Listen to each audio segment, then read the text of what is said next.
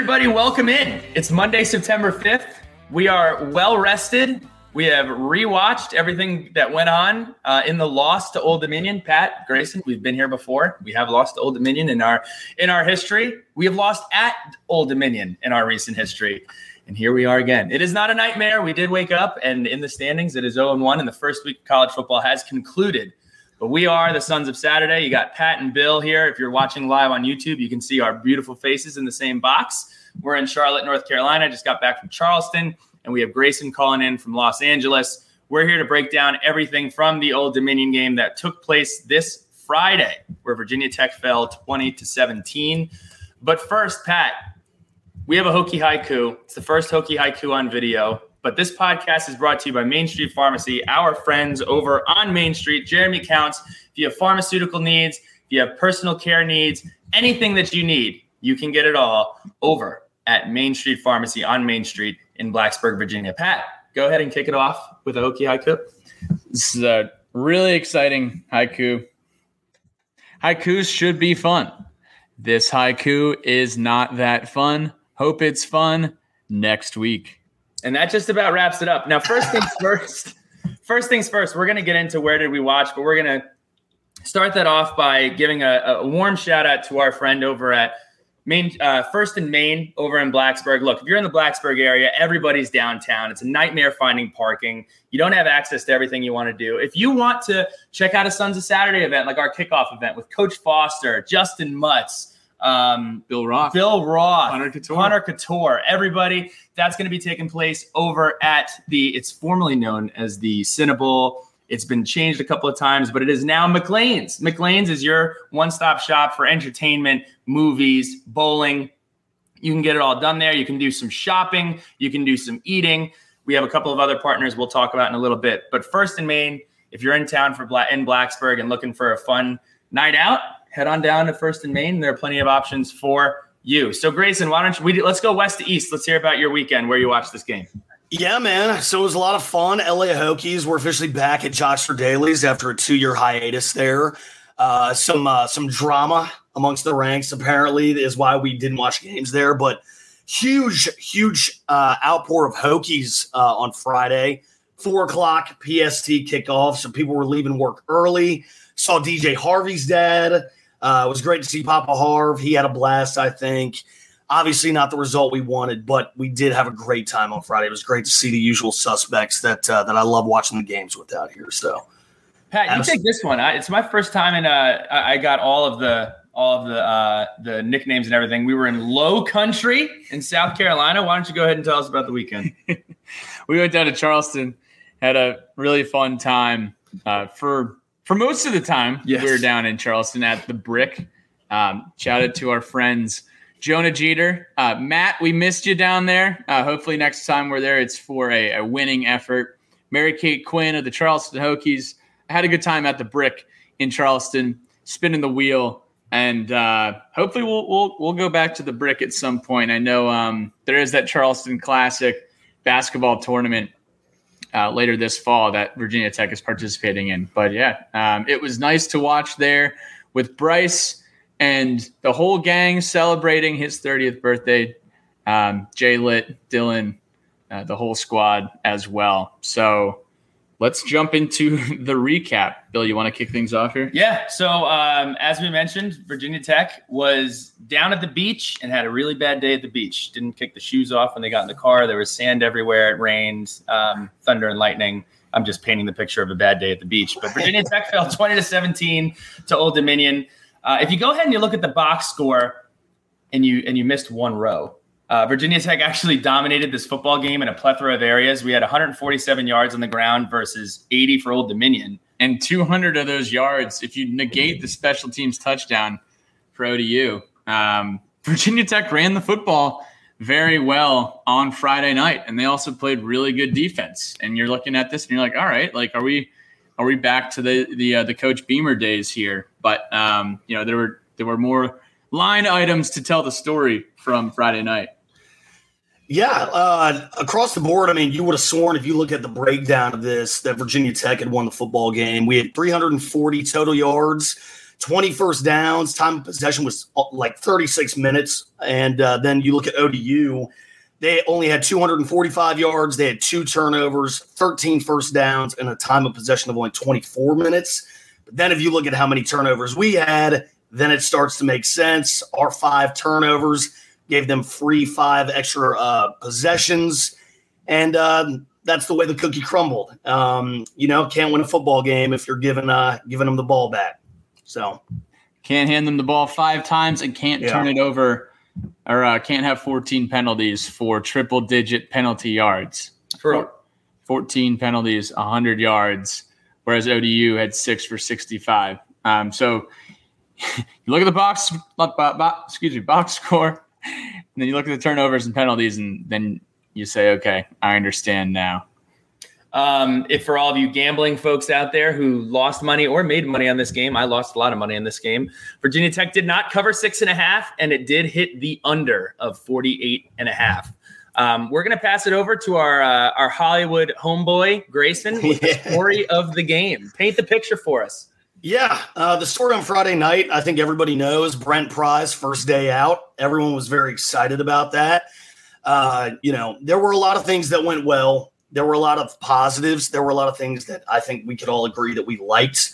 Um, but then there were a few head scratching moments. Talk about clock management. You know, the the kick that was a scoop and score for ODU. Um, look, y'all, we're we're in a ditch. We're in a pit. We got ourselves here. It's a long climb out. This season could be a long season. Friday was living proof of that.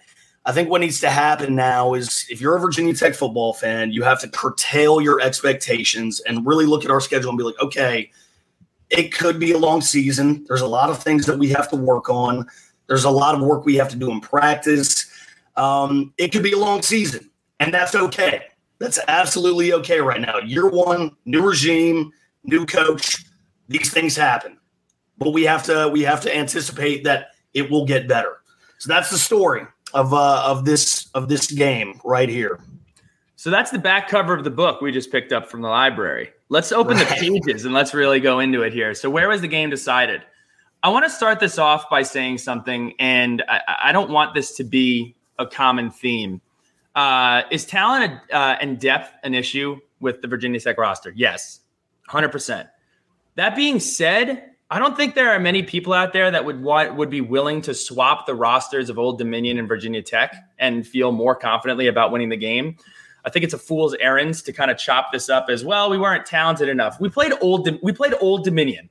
Okay, and for all of you, you know, I'm not a big star guy, but for those of you who are, uh, according to 24/7's composite, Virginia Tech had a 663.78. What is that, Billy? Right? That means that Virginia Tech had the 52nd most talented roster based upon evaluations from 24 7. Old Dominion had a 452.89, which is good for 101st. The problem with Friday night is that talent has nothing to do with discipline and preparation. Virginia Tech, for a lack of better terms, and if you ask anybody on the team, this is not me breaking news, we looked completely unprepared and undisciplined to play this football game. Five turnovers. Yes, five. 14 penalties for 100 yards, the most penalties that Virginia Tech has had in a football game since the 2012 Russell Athletic Bowl. Um, we did not scheme to get guys open. And if you go ahead and you look at some of these other games across college football, there are inferior teams that compete and find ways to compete with better football teams. You can go ahead and you can watch the um, the North Carolina Appalachian State game that just happened this past week the end of the day, you cannot commit mistakes. You cannot commit turnovers. You cannot be penalized. I want to point out Notre Dame is a great example. Coach Freeman had every excuse in the universe for Notre Dame to get blown out by Ohio State. Ohio State might have the best roster in college football. But what Notre Dame does consistently every single week that they play is they don't beat themselves. When Notre Dame loses, nine times out of 10, it is due because the other team is just flat out more talented than they are. It's exactly what happened when the fighting Manti Te'os went into the national championship and played against Alabama. They lost that game because Alabama was better than them. Um, and Tech is not in a position to just commit endless mistakes. So when we go ahead, and one of my issues is when we just chalk this up to, hey, like, you know, this is okay. Like, this is what we expected that's that that's not what we're looking for. So we're we're, we're going to talk about solutions. We're going to talk about how we can move the ball forward, but talent has nothing to do uh, with discipline, lining up in the correct place, and not giving the ball to the other football team. Absolutely, uh, you can't have five turnovers and and win a football game. I I immediately after this game ended, I thought of Boston College. Uh, where where Ryan Willis, and not to throw him under the bus, but he threw five. We had five turnovers in that mm-hmm. game. Pat and Bill, you were both there for that. Right. And, and, and and like I remember us talking after that game, and it's like, dude, we were in it.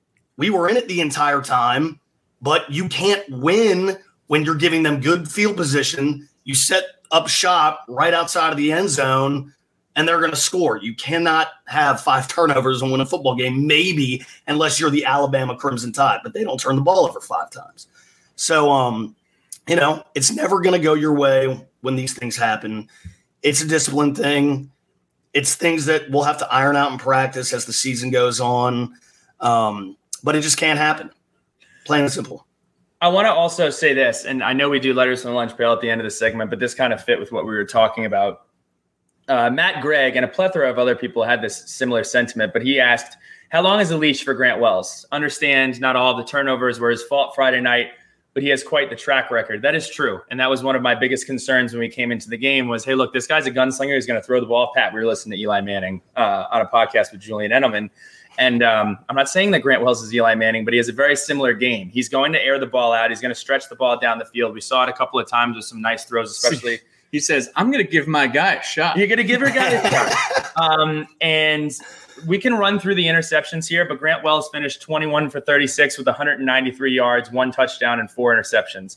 Um, off the cuff, that's that, that's pretty bad. Um, but let's go ahead and let's look at those interceptions. So the first interception seemed to be a miscommunication. Uh, I'm not sure if the receiver ran the wrong route, if somebody got caught up. It looked like the it looked like one of the one of the guys that he was throwing to got caught up um, down the field.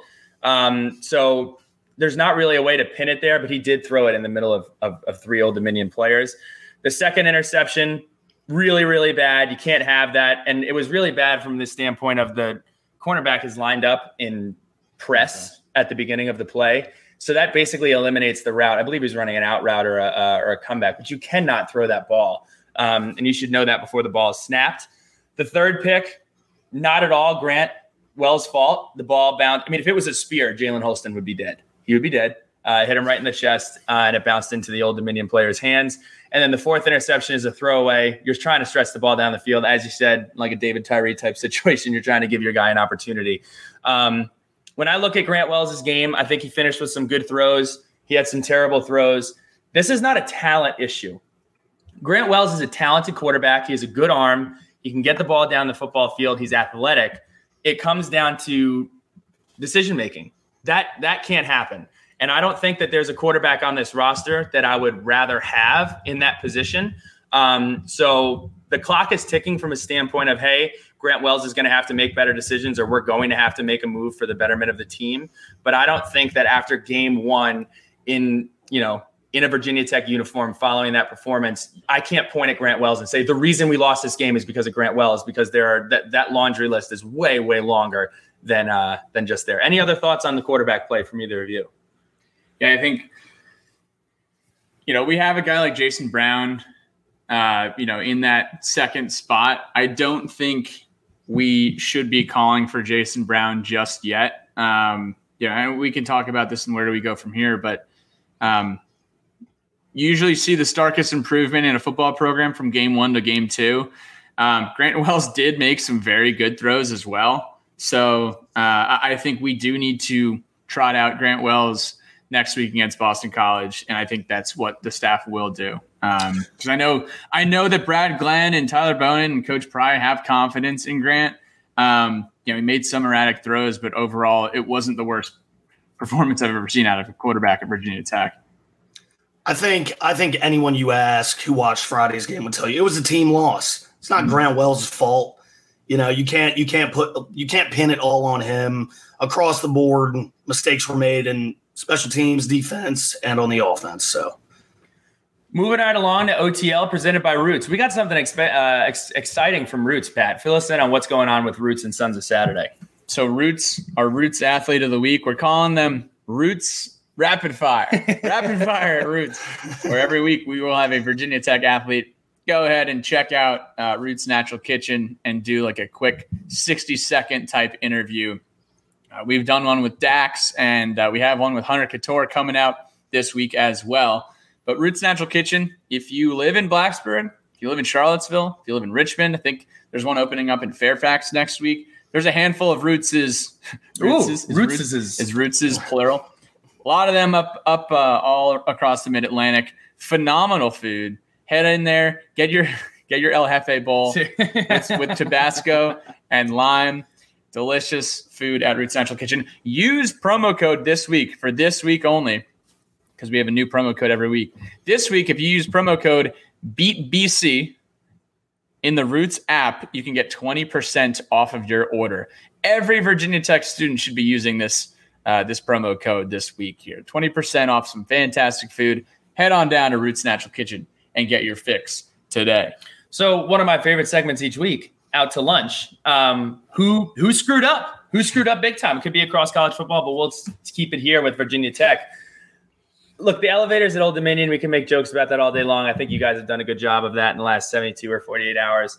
Um, but I'm going to go ahead and say, look, Virginia Tech, we're, we're a big school, big budget, lots of people on staff. You saw the team photo.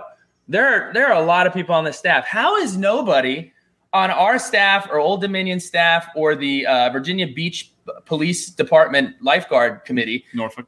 Yes. How is nobody guarding the locker room? How are people just willy nilly waltzing into the locker room? And for those of you who, do, who don't know, if you're travel if you're traveling with the team or you're in the locker room, it's not just like your pads and your uh, you know your helmets and everything else. There's nothing in the locker room. You're going directly from the hotel. You're bringing all of your personal belongings. You brought your laptop, your jewelry, your phone, your wallet. Everything is in the locker, and you're not locking it. You don't bring a, a padlock, so it's kind of all just scrawling about everywhere. So um, yeah, out to lunch. I, I don't know how I don't know how that happens in 2022. And the elevators. And the elevators. Yeah, I mean, we let everybody else do the jokes. That's ridiculous. Take the stairs. Yeah, I mean, I try to take the stairs take up I can to get to, my, to get to, to get to my step goal. So, um, you know, take the stairs. Skinny Billy back in action. Uh, I, I, I, would say the the television broadcast was pretty terrible. Uh, not gonna lie, poor camera blocking.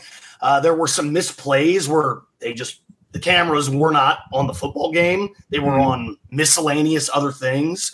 Uh, and outside of the elevator debacle, um, I think there was just like a lack of situational awareness from the broadcast team. They just didn't really seem to know what was going on. Um, out to lunch, yeah, get it together. Terrible television broadcast. I have a couple OTLs this week. Um, number one was the situational awareness of the coaching staff with clock management. Um, you know, late in the fourth quarter when ODU is mounting that comeback drive, Ali Jennings catches the ball and is down at the one yard line with a minute and nine seconds left. And we let 28, sec- 28 seconds just tick off the clock before we call timeout with 41 seconds left. So they're getting the ball at the one yard line. They're going to punch it in. We have to let them score uh, at this point. Like you're not going to you're not going to have a Pittsburgh 2017 goal line stand you know, with uh, Celine Dion playing. Like this, it's just as as great as that sounds. Like that was not going to happen. We were not going to have a goal line stand. You just got to let them score the touchdown. Um, but we let time tick off the clock, and they go in and punch it in on second down, and we get 37 seconds to get the ball in the field goal range. Um, so clock management was not great on that last drive of the game, and then was just curious about Connor Blumrick getting in the game in that last Hail Mary four verticals drive, and he made a phenomenal catch out on the sideline. But, you know, where, why wasn't he incorporated into the game plan in any other way, shape, or form throughout the rest of the game? Uh, my last out to lunch is the offici- uh, the officials uh, for two pass interference calls. One of them was the offensive pass interference that killed our drive uh, in the first half and led to that field goal that was mishandled. And then the other one was the defensive pass interference that was like seemed to be like four or five steps out of bounds and uncatchable that uh, kept that one ODU drive going uh, on fourth down. I, I, thought both of those were inexcusable penalties, but um, you know you can't control what the officials are going to do. But was not uh, was not pleased with any of that. It was not good. Game ball. Um, I want to preface this by saying the loss is is is utterly disappointing um, and unacceptable. But there were some players who did stand out and play very well, and the two that I chose to nominate for this are uh, number one, Keshawn King. Um, I'll get to some of his other numbers, but what I was most impressed with Keshawn King was his ability to pick up in in blitz protection. Uh, on one of the Grant Wells interceptions, I, I, I was having trouble following the interception because I was blown away by the fact that Keshawn King, with reckless abandon, buried his face into a linebacker that was probably twice his size, uh, who had a full steam ahead running into him uh, and picked him up. So he was great. That was kind of always my my my reservation with Keshawn King was his size and his ability to play in blitz pickup, and he did a hell of a job on that. I believe he took over 50 snaps uh, so he was excellent there. He also had 19 carries for 111 yards, three catches for 18 yards and a touchdown. Uh, Keshawn King did a fantastic job in this game, and that's a guy who we, we were looking to see how the running back room would shake out. So it looks like he's going to have a huge, huge place there. I also want to shout out Dax Hollifield. Uh, in, in, all seriousness, this might have been the best game that I've ever seen him play. Um, he was absolutely everywhere. He had the fumble. Uh, the strip before half, where he just manhandled the ball out of the guy's hands when it looked like ODU might go ahead and score another at least field goal. And then he had the fumble recovery that led to seven points in the third quarter. So uh, Dax Hollifield um, leading the way, doing a good job on defense. And I thought our defense played pretty well in general. So, um, so those are my game balls. Go ahead, Grayson. I agree with all of that. Uh, Da'Wain Lofton showed a lot of potential. Day one. Day one. Day one. Excuse me. Day one Lofton. A lot of potential. Only three receptions, average 14 yards of play. I think if Caleb Smith is out for an extended period of time, uh, we're going to see a lot more of Da'Wain Lofton. Um, I'm really excited about his future at Virginia Tech. Uh, I think the obvious answer today is Keshawn King played a hell of a football game, uh, but in the receiving court, it's definitely Da'Wain Lofton. For me, it was the tight ends on offense. Uh, the tight ends uh, collectively had nine receptions for 61 yards. Nick Gallo had seven of those for 49. Uh, Drake DeIuliis had two uh, two catches for 12 yards. You know, going to need to see a lot of production out of the uh, out of the tight ends this year, especially again, like Grayson just said, with Caleb Smith out. That definitely hamstrung us a little bit. Um, considering Smith, uh, you know, Smith fired up that first scoring drive with the long reception. On defense, I want to give a game ball to Nasir Peoples. Uh, he had 10 tackles, five solo, one and a half tackles for loss. He just looks big out there. He's definitely developed uh, over the last few years between him and Dax. Um, you know, really, really clogging that area. So uh, those are my two game balls for offense and defense. All right, let's uh, let's jump into takeaways. So not not five takeaways, but our takeaways, our general takeaways from this past weekend. Uh, takeaways is presented by our friends at CMG Leasing. If you are looking to rent a uh, any place or domain of residential living in Blacksburg, we have a new partnership with our friends at CMG Leasing. Really excited to work with them this football season. We're going to be doing some uh, video content with CMG, some apartment tours, um, a lot of fun stuff coming down the line with CMG this fall. I have a ton of different places to live around the Blacksburg community. If you, your sibling, you know, your daughter, your son, um, any friend is looking for housing, go ahead on to CMG Leasing and uh, check out their uh, vacancies today. Billy Ray, kick us off. Yeah, a couple um, as you might expect. So, a couple of really uh, obvious observations here. Uh, the first one is the receiver room has a significant lack of, uh, of depth issues. As you said, the tight end room is going to be monumental in the success of this football team. The second one might not be as, as obvious, um, but if you go ahead and rewatch this game, our offensive line is was really, really, really bad on Friday. Um, I think Silas Dzansi played played okay. Uh, he graded out a, a 78 point. He, he, he, graded out the best of any player uh, in tech um, that entire football game. But every other player in the offensive line graded out a 64 or below. This comes from Pro Football Focus. Um, we looked completely outmatched up front.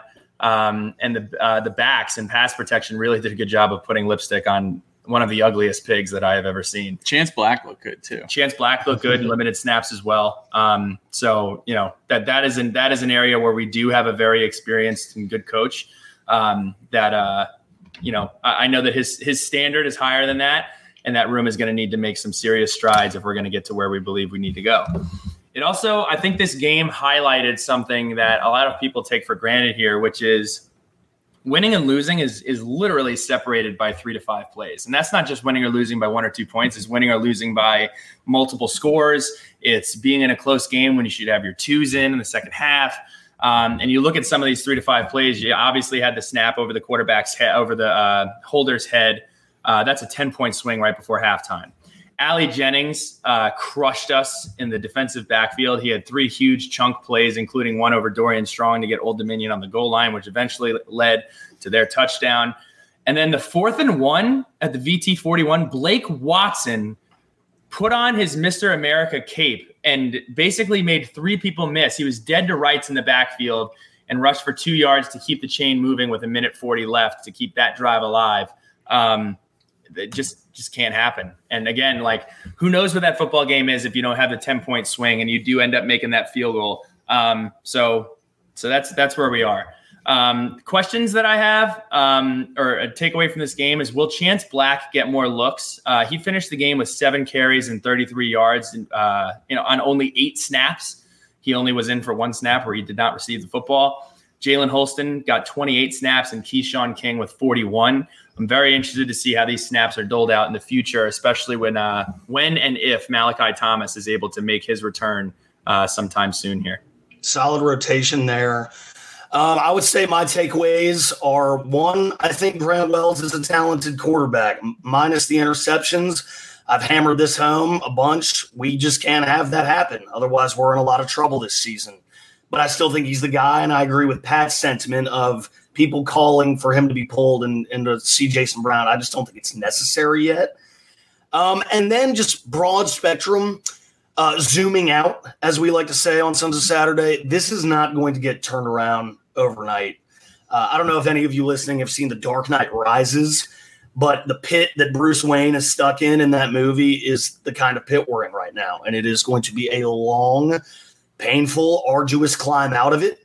Uh, the growing pains are going to be painful. And I think the sooner that we all kind of collectively realize that, the better off we're going to be as a fan base. Um, but that doesn't mean that there's not a lot to be excited about right now.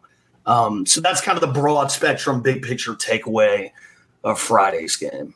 I will say, I, am not very excited right now. I, I, I, you know, I, am gonna, I'm gonna sure. show up to Boston College. I'm gonna be loud, and I'm gonna root for Virginia Tech. And I'm probably by the time we get to like Wednesday or Thursday, I'm gonna start saying, "Hey, I, am fired up to beat Boston College." We woke up the day after the game, and Pat, we're laying on the couch, you know, petting the petting uh, Virgil's dog, and he goes, "Hey, you know, you know, it's gonna be awesome." you know, it's going to be really cool when we wake up and we beat Boston College on Saturday. So we'll show up. Uh, we'll show up ready to go. But it, it sure it sure did flip on ahead. Uh, uh, at least on the social media interwebs, I tried to stay as much away from it as much as I could following that football. Smart, good lord, what a mess. Yeah.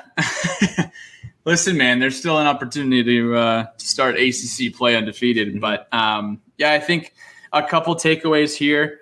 Um, we weren't prepared to play that football game. You know, you look at the interceptions, you look at the snap going over Peter Moore's head, and you look at 100 penalty yards, and you can't you can't say that um, that those can't be fixed. Like those can be fixed week over week. You know, uh, and where do we go from here? Let's clean that up. But I think the new car smell of Coach Pry and the new staff, you know, we're we're kind of it's wearing off, right? It's wearing away. Uh, we had a great off season, really fired up for this year, knowing that we're not going to go undefeated in ACC play or we're not going to, you know, turn any heads. But you need to beat Old Dominion, and I don't care. I don't care how, um, you know, how you want to shape it. Virginia Tech should beat Old Dominion, um, considering who's on the roster, considering who's coaching. Um, so that's just it's tough that we're in this position. Um, but I also do want to say that we should not be playing games in, in Norfolk. And I think that's been a discussion point that's been going on for years now. And there's no, there's nothing we can do about it. You know, um, we're locked into that contract. I don't know what it would take to cancel the series, but it is a no win situation for Virginia Tech recruits do not get excited that Virginia Tech is going to help out little brother football program ODU. I don't think any uh, recruits out of the 757 get excited to see Virginia Tech come to town and lose for the second time in four years, um, you know, against ODU, and see ODU fans rush the field for the second time in as many attempts. Um, you know, schedule some of those Big Ten teams again. I know, like, and here's the thing: the, the whole the whole uh, out of conference scheduling has just been so brutal because you had the Penn State game canceled because of COVID, and that was going to be incredible. I had oh my gosh! I had September twelfth, twenty twenty, on my calendar ever since that game was announced, and then COVID ruined it. You know, you had Michigan, Michigan bailout of our series with them uh, that we were supposed to do a home and home with them. You know, we had uh, Wisconsin, Wisconsin that moved all the way back to you know when we're like going to be forty. So. I really love the align uh, the alignment that we are having with Big Ten. You know, we played the home and home with Ohio State. We went up to Purdue and we're hosting Purdue at some point over the next few years. That was a and weird game, and that's a good football program that's on the come up. Uh, you know, we have Maryland and Rutgers uh, home and homes with both of them over the next few years. So it's not like there hasn't been potential for us to go out and play some big time opponents from the Big Ten or from Power Five conferences. But this is not in any way, shape, or form a, a, solid agreement that we have here with Old Dominion. You know, I don't think it's. I think it's. I don't even. I don't even know what level I would put it on compared to the ECU series that we had going. Um, but the fact that programs like ODU are beating us every single time we go there is just not good. Can I add something? Can I add something to that? I think another thing is like this was almost a disaster weekend for the entire ACC. Oh my God. You had North Carolina go into Boone and plead App State to win that game, begging them, "Hey, App State, would you like to win this game at home? I think it'd be pretty cool. Would you like? We'll gift it to you. Here it is." And they didn't end up doing it. NC State almost embarrasses themselves against another in in state opponent um, that I don't think anybody could have possibly predicted. And then Virginia Tech goes ahead and schedules this game, and Virginia str- struggled with Richmond there is no possible outcome for these games that is going to be positive. We always like on the on the on the scale of Sons of Saturday, which is not the scale of the ACC. We always when we're evaluating stuff, we say, "Hey, what's the best case scenario of us doing this?" And what is the worst case scenario of this? The worst case scenario for this just happened on Friday. The best case scenario of this is probably nothing. I don't think this moves the needle for anybody. So the return, um, the return on the investment has not been great uh, with with Old Dominion University. I don't know what it would have been. I don't even know where the where, where the where where the where it would have came from. But um, we'll move on. We've talked about this enough. Um, where do we go from here, Pat? Clean up the penalties. Don't throw interceptions. Uh, you know, practice any high school any high school uh, special teams unit should be able to convert a long snap to where the holder can catch it. You know, that is not a talent disparity. That is execution 100%. percent mm hmm um, I like that we didn't do a uniform reveal. I am not I'm not super big into the uniform reveals when we've, you know, gone 500 the last 5 years. Um, where do we go from here? Win a football game, clean it up, show uh, show Virginia Tech and Hokie Nation that you know we can make improvements week over week because everyone is excited. Everyone is still excited. You know, we're not dead in the water right now, but um, we got 11 games to play over the next 12 or so weeks, and uh, want to see how we can improve some things week over week as we host Boston College on Saturday. Can I add one thing? Uh, where do we go from here? Uh, people are probably going to laugh at this, um, but if you're a fan and you just saw what happened this week and you're on the fence about going to Boston College, I, I hope that you would still go from here to Blacksburg to support this football team. Um, this is a huge night for Virginia Tech. It is a night game at home against an ACC opponent. Um, to to throw your hands up in the air after all season, the expectation is that this is going to be a difficult season. Unless you read my season predictions, where you may have expected to go to a, uh, my large bowl game, I'm going to have to curtail those expectations. But the expectation was this is going to be a struggle. Um, and to just throw your hands up in the air and say, "Well, I'm out. I'm not supporting this team," that is not that is not the answer. Uh, and I do hope that when we roll into Blacksburg on Friday, on Saturday night, um, there are plenty of people out there wearing orange and maroon ready to support their team. Um, so I, I, do encourage everybody to uh, to do that. And I want to say that uh, if you are in town, then you should come to McLean's on Friday uh, from 7 to 10 p.m. McLean's at First and Main, the old Frank Cinnable. Uh, come see us. We will be doing our first ever live podcast with an audience um, that has been planned out, you yeah. know, for a while now. We're going to be hosting uh, Bill Roth and Bud Foster and Hunter Cattoor and Justyn Mutts from 7 to 10 p.m. Uh, on Friday at McLean's at First and Main. It is uh, $20 cash at the door, uh, $10 for students. So come see us and uh, spend some time with us. Cash well. only, by the way. Cash yeah, only. That's that's very important. So um, yeah, let's roll in the letters. Oh, and the day after that. yeah, yeah. All right. All right. This is a two part uh two part thing. If you want to hang out with Justyn Mutts and Darius Maddox and Hunter Cattoor on game day, come tailgate with us in lot two.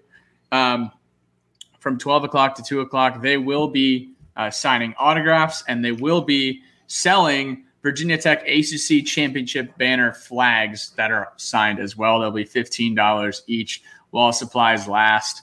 I think we might be selling them on Friday night as well. Um, but yeah, a great opportunity to to uh, help out our fellow or not fellow i'm not a student athlete but help out help out some fellow hokies help out some student athletes hang out with some student athletes have some fun with some student athletes prior to our first acc game and our first night game in the coach pry era. So then okay now i'm going to pass it over to the letters from the lunch pail. Kick it off with cody morton grayson.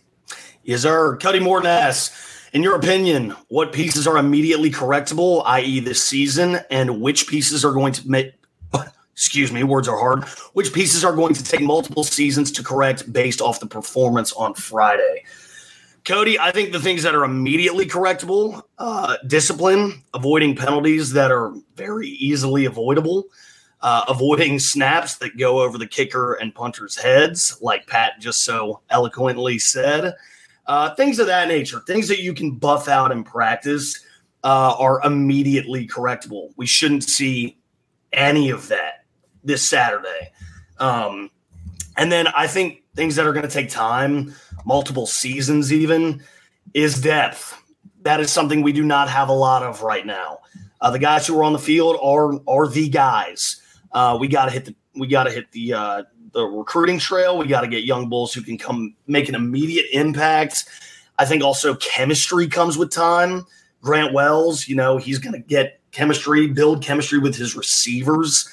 Um, and then just in general, to get the feel for Coach Pry, that's going to take time uh, and how he kind of does things. So, um, Pat, I know has a has a great great point he wants to make here. Well, I don't I don't really think I agree with you know we need to recruit, we need to recruit, we need to recruit. Yes, we need to recruit, but I understand or we need to understand that recruiting is no longer getting guys in high school and having them come in and develop and graduate as Virginia Tech Hokies. You know, the, the transfer portal really just seems like it's been neglected over the past, uh, you know, 10 or so months since the staff was brought in. And I was thinking about it all off season, but was holding my tongue and putting some faith in the staff. Um, but knowing that roster management was one of the biggest misses of the Fuente era, it it stings to see that there hasn't been a focus or capitalization on the transfer portal this past offseason. You know, it was very much focused on let's make relationships in Virginia because there has not been a focus on Virginia for the last, you know, 6 or so years. But, you know, it's 2022, not necessarily the 90s or early 2000s where the transfer portal is the best way to make an impact right away. You know, um, just pulling a list of schools that had new head coaches this year and how many transfers they brought in. USC brought in 20 transfers from the portal, LSU 15, Texas Tech 14, TCU 14, Oklahoma 13, Miami 11, Oregon 10, Washington 9, Washington State 8, and then over to the coastal Duke eight, UVA six, Florida and six. The reason that this is concerning is because of how poor the situation was with our 2020 class that Virginia Tech is not anywhere near the close to the top of this list. Virginia Tech is actually at the bottom of this list. Tech had five folks come in in the 2022 transfer portal cycle. And those five were Grant Wells, Jason Brown, Jadan Blue, Stephen Gosnell, and Feldarius Payne.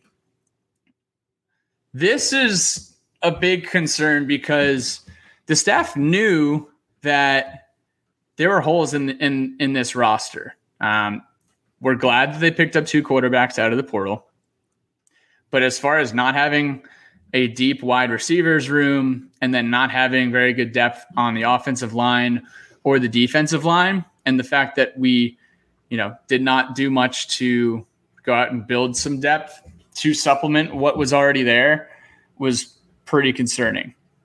Um, you know, if you think of the past regime, the recruiting was not a focus as far as getting guys out of high school. It was it did not seem to be the top priority in any way, shape, or form. But the transfer portal was taken advantage of from the Fuente era. You got guys like Jerod Evans, for example.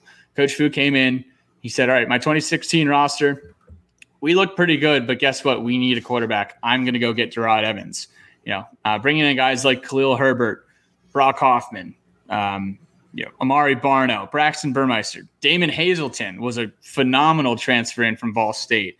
Um, Tay Daly almost made an NFL roster last week. Devin Taylor, Connor Blumrick, he was able to contribute. You know, Jordan Williams, John Parker Romo. There's a long list of transfers that did make an impact uh, in the Fuente era. So I'm just surprised to see that over the offseason, there was not as much emphasis on the portal. The emphasis was all about rebuilding Virginia.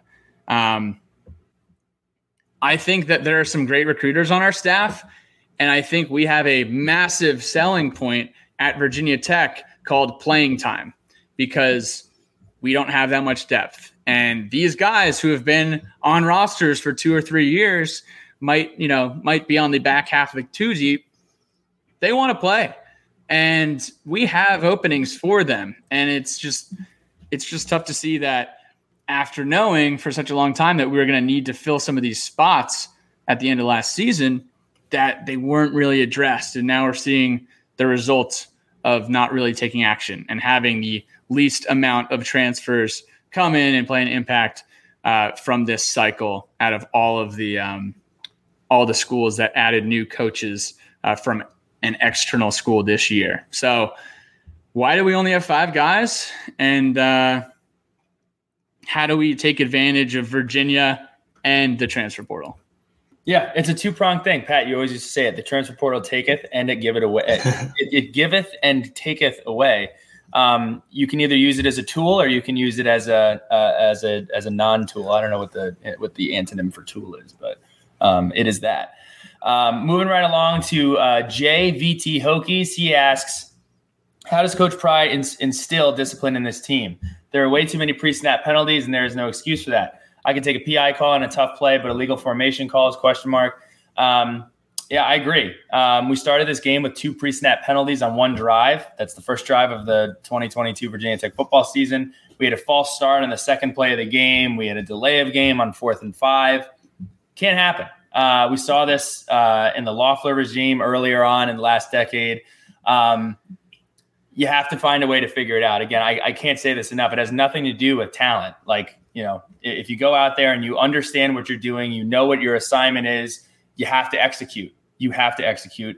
And again, this is like Coach Pry knows this. The, the players know this. The staff knows this. But I think this is the biggest glaring issue at us right now is we can't be shooting ourselves in a foot in the foot early on in the football game and putting ourselves in a position to lose these teams. And, and if you're doing this against ACC opponents, if you're doing this against Miami, if you're doing this against Pitt, if you're doing this against West Virginia, you're going to get embarrassed. And it's not going to be you're going to get embarrassed because you lost at the end of the game. It's going to get you're you're going to be you're going to get embarrassed by losing by 40 or 50 points. So um so that that that's my take on that.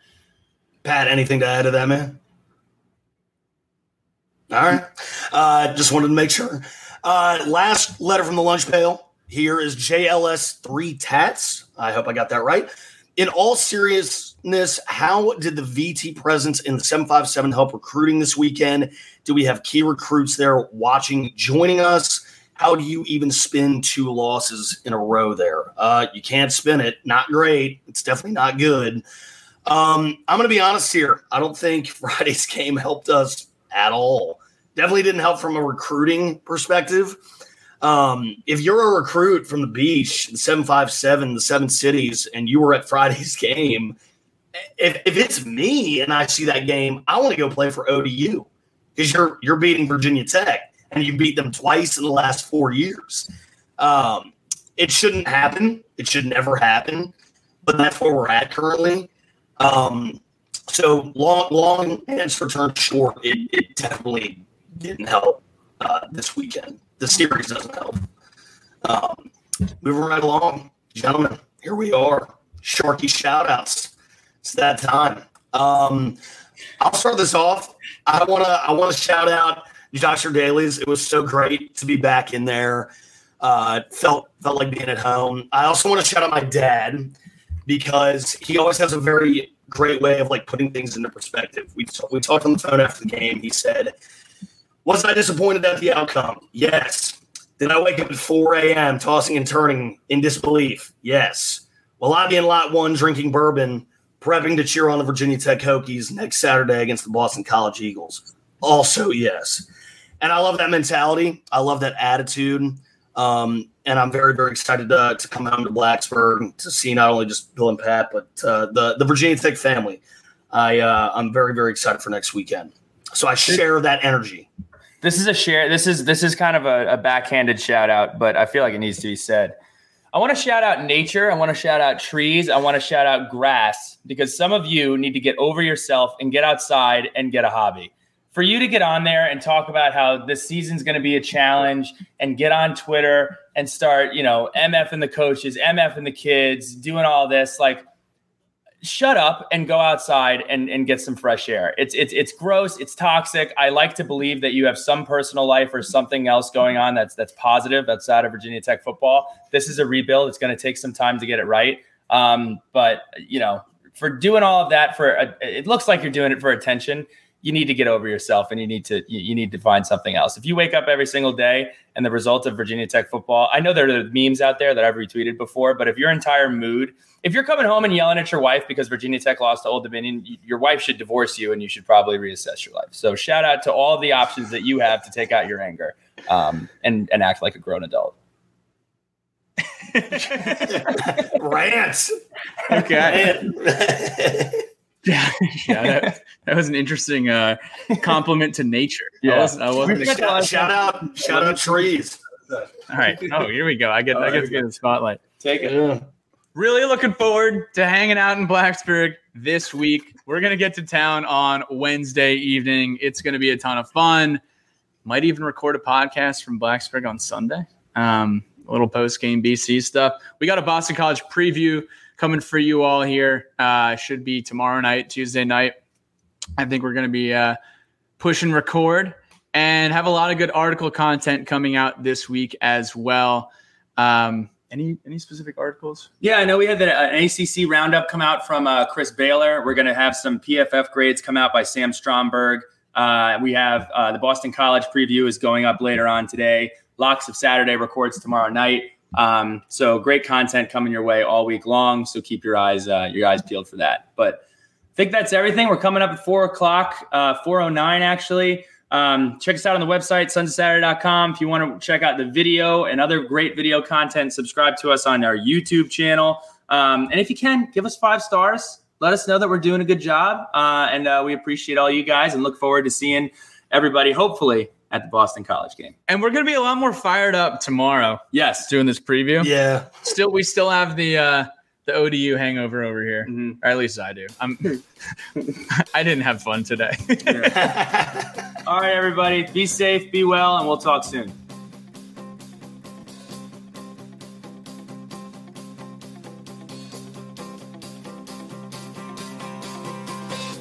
time to wander, tripping in the sand. We smoke out windows, drink till we can't stand. But I saw you dance like you want to in my head. And all that she said is, Oh, I know just what you're thinking.